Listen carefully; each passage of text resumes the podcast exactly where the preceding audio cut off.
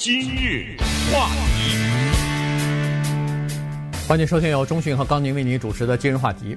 呃，美国呢，这个越来越分裂这件事情呢，不管是民主党还是共和党呢，基本上都是承认的。其实我们民众大概也都经历过哈，就是在越接近选举的时候，这个分裂的情况就越来越严重，对立的情况越来越严重，以至于在前几天的时候。呃，有人都提出来说，美国第二次内战就要开始爆发了。有很多的执法单位，包括联邦调查局啊、什么的国土安全部啊和各地的警察局啊什么的，都已经做好了叫做十一月三号的防范措施了。嗯，就是准备明天的投票结束之后，可能就会在某些地方或者在很多的地方有一些。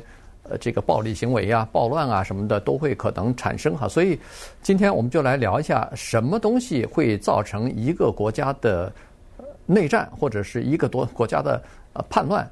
呃，那么又是哪些因素呢，可以防止这种暴力事件的这个出现？嗯，所以呢，这个挺有意思的。嗯，首先呢，可能在这里跟大家讲一下，就是。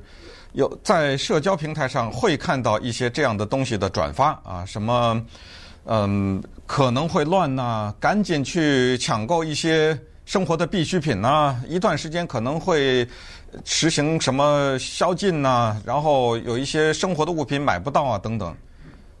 我至少我个人是坚决的认为不应该相信，也不应该传递这样的消息，在民间制造这样的恐慌。我们有那疫情的那还没吸取教训呢，抢那卫生纸什么之类的。听了今天的话题，你就明白为什么没有可能有内战，是绝对没有可能。这个还不是我们说的，这个是哥伦比亚大学的教授呃或研究员啊，Richard Hanania 他的一个分析，而且我们觉得他的这个分析是非常的有道理。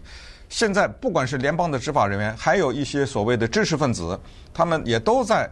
传播这样一个讯息，包括《纽约时报》的专栏作家 Thomas Friedman，对不对？这么有名的一个人，他都说，他说现在的美国的国情让他想起了一九七零年那个时候的黎巴嫩。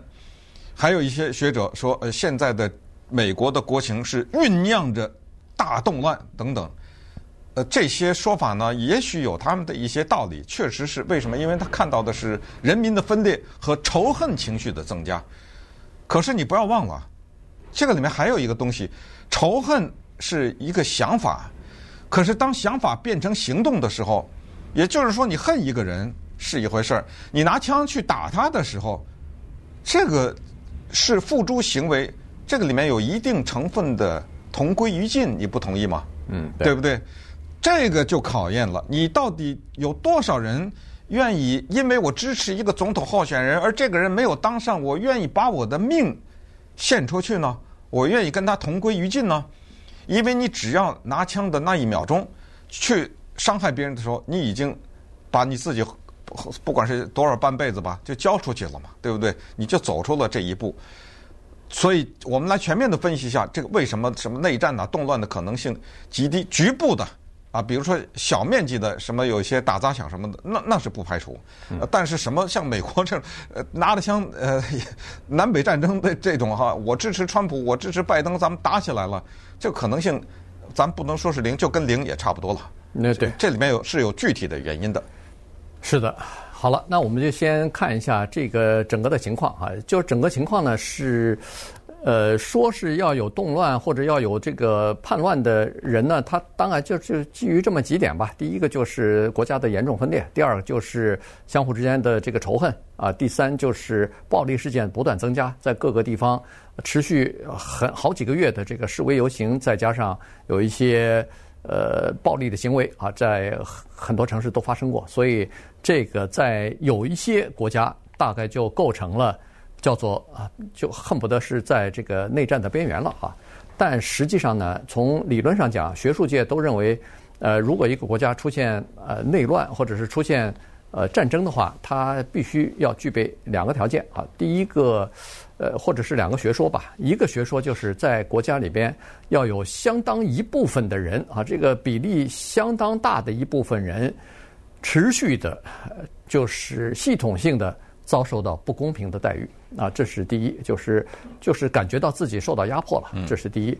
第二个必要的原因是，他们有机会可以对此采取行动。对，我们简单的概括为一个叫民怨，一个叫民反。啊，对啊，这两个咱们看一看民怨和民反会不会发生，因为这个跟抢银行不太一样，因为抢银行呢有的时候是直接的犯罪，我知道这件事情是错的。我就去抢银行，因为我没钱了，我要吸毒或者怎么怎么样啊。但是有一种抢银行呢，它还有点师出有名，就是我这个抢银行的举动呢，是因为我认为这个社会对我不公平，呃，这些银行家都是骗子，所以我这个叫师出有名。那如果美国会发生动乱的话，会怎么出现所谓师出有名的现象呢？就是有一批人会说我这个行动是消灭叛国贼。对不对啊？这样的话呢，我至少站在一个比较能够说得过去的道理之上。我是爱国者，我打的是那些叛国贼。这些人不爱美国，他们把什么非法移民弄进来或者怎么样啊？或者说这些人他们是种族主义者，我要消灭他们。他先要站在这个，他就不是一个纯粹的犯罪。他认为他是捍卫某某种东西，没问题。你可以拿着枪出来，你可以举着牌子，呃，可以给出一个借口来。但是呢？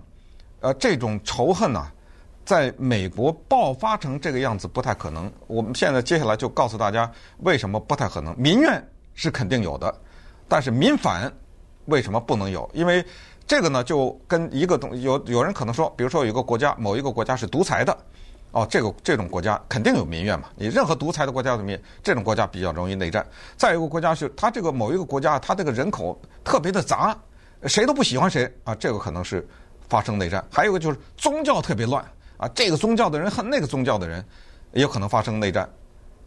这个告诉大家，现在的研究结果，这三个都不是，对，都不是发生内战的因素，反而有别的因素。对，或者说是是因素，但是它不是它不是主要的因素，或者是对发动内就是出现内战、内战或者是内乱啊。它的这个作用起的作用和影响比较小，非常小啊，所以，呃，为什么会这样子呢？诶，这个真的奇怪了。这个其实你仔细想想也是有道理的。关键是在于一个国家的政府和一个国家的贫富啊，就是这个到底是一个富裕的国家还是一个贫穷的国家？这个政府对国家的控制力强还是弱？这个国家军队是强还是弱？这些才是真正的呃，这个呃会发生。不会发生内战的真正的原因，呃，刚才所说的什么民怨，呃，你在任何一个地方都会有，呃，在任何一个国家，哪怕是最先进的发达的国家，也会有些人，他认为自己受到了不公平待遇啊。但是这光有这个东西有什么用呢？会会发起内战或者是或或者是内乱吗？不太可能。所以呢，这个就说明了。有这么几点，在现在的科学研究当中呢，认为说是对内战是起决定作用的。第一个就是政府的控制力，第二就是到底有没有一个呃坚强的军队啊。第三呢，可能和这个国家，当然在这种这前两点的基础之上，还有一个问题，就是这个国家的地理地形也造成一些呃因素啊。就是说，如果地理非常复杂，或者说是有山区，或者说有沼泽什么的森林啊。那有可能游击队出没，呃，这政府他们灭他们不太容易啊。在这种情况之下呢，呃，也可能啊会导致，也算是导致这个呃内乱或者是呃缺缺乏割据的一个比较主要的原因。但是，一这一切都不成立。如果这个国家的政府非常强大，军队非常强大，而且这个国家非常富裕的话，那你什么地形、什么山区？我我只要一个按钮，全部结束啊！里里边藏多少人，我都可以给你打掉的话，那这些东西全都不是问题了。今日话题，欢迎继续收听由中讯和高宁为您主持的今日话题啊。今天跟大家讲的呢是这个美国大选呢，呃，在即哈，很多人认为说可能会出现什么暴乱呐，可是甚至是内战啊什么的。今天就是通过这个节目呢，告诉大家，根据历史的经验，根据历史的记录来看和现在的分析，在美国是不太可能的啊。这个，呃，这个这可能性是零吧？就是谁打得过政府？我想知道。对对对对。呃。他他呃最近的一些大规模的研究哈，呃这个从历史上一直到现在啊进行的大规模的研究呢，就是说一个强大的政府，呃拥有强大的军队，再加上是一个现代化的一个呃文明的这么一个国家，它爆发内战的可能性几乎是零。原因他举了很多啊，其中有一个特别呃。就是特别让人信服的一个例子，就是在巴尔干半岛。嗯，他说这个在巴尔干半岛那个地方，历史上一直说巴尔干半岛就是世界大战的这个火药桶啊什么的，呃，一直这么说。原因就是那个地方的人种非常的复杂，再加上宗教方面的分歧也是根深蒂固哈，这个是恨不得是千年的原因了。这个从奥斯曼帝国到奥匈帝国，一直到后来的苏联啊，那时候就把不同的。这个民族和不同的宗教捏合在一起，成了南斯拉夫嘛，所以那些矛盾一直存在。为什么在那些时候都没有爆发内战呢？原因是，不管是奥匈帝国还是当时的苏联，都有强大的控制力，就是对那些地方，如果你一有什么呃分歧或者是武装的这个动乱的话，他马上就派军队给你镇压掉了，灭掉你了，所以那就不太可能发生。但是在九十年代。出的时候就发生了，原因就是出现了权力真空。我们都知道，在那个时候，苏联解体了，突然共产党的这个统治倒台了。在这种情况之下，那儿的一些民各不同的民族啊，呃不不同的宗教信仰的人，马上就开始闹起分裂来，马上就开始打起内战来了。结果导致南斯拉夫马上就解体了，变成。呃，好几个不同的共和国了。呃，那个时候的，在那个地方的塞尔维亚、什么呃波斯尼亚、阿尔巴尼亚和那个呃克罗什，那那个叫克罗地亚，克罗地亚这些国家和种族，呃，这个矛盾就爆发出来了。那都是清洗啊！啊，对，那就是呃，对对方的这个战争持续了十五年，最后。西方必须要干预啊，干预进去以后，国际社会干预，然后达成新的协议，划定划定新的边界之后，才逐渐现在又开始和平相处。是，就是美国呢，现在不具备内战的条件，就是刚才说的，你独裁的国家也不一定内战。那苏联也独裁啊，对不对？呃，独裁的国家不一定内战，种族分裂的地方也不一定内战。关键就叫做国弱民穷，老百姓穷，他一定有怨言。还有一个重要的因素，就是刚才说的武器。我们都知道李自成怎么打的，就李敖说的那句话呀。李自成怎么打下来的？你有一支枪，我有一支枪；你有一匹马，我有一匹马；你有一个人，我有一个人。到最后，我人还比你多了，你没有导弹呢。对，就是你没有比我精良的武器，就你有的东西我都有，那就完了。那咱们就来吧，对不对？国弱民穷，这个在中国历史上多少次？周朝怎么灭亡的呀？对不对？那一大堆诸侯到到最后，就你压不住了嘛。嗯。那最最后就把你给灭了嘛，对对不对？就都是这么回事儿。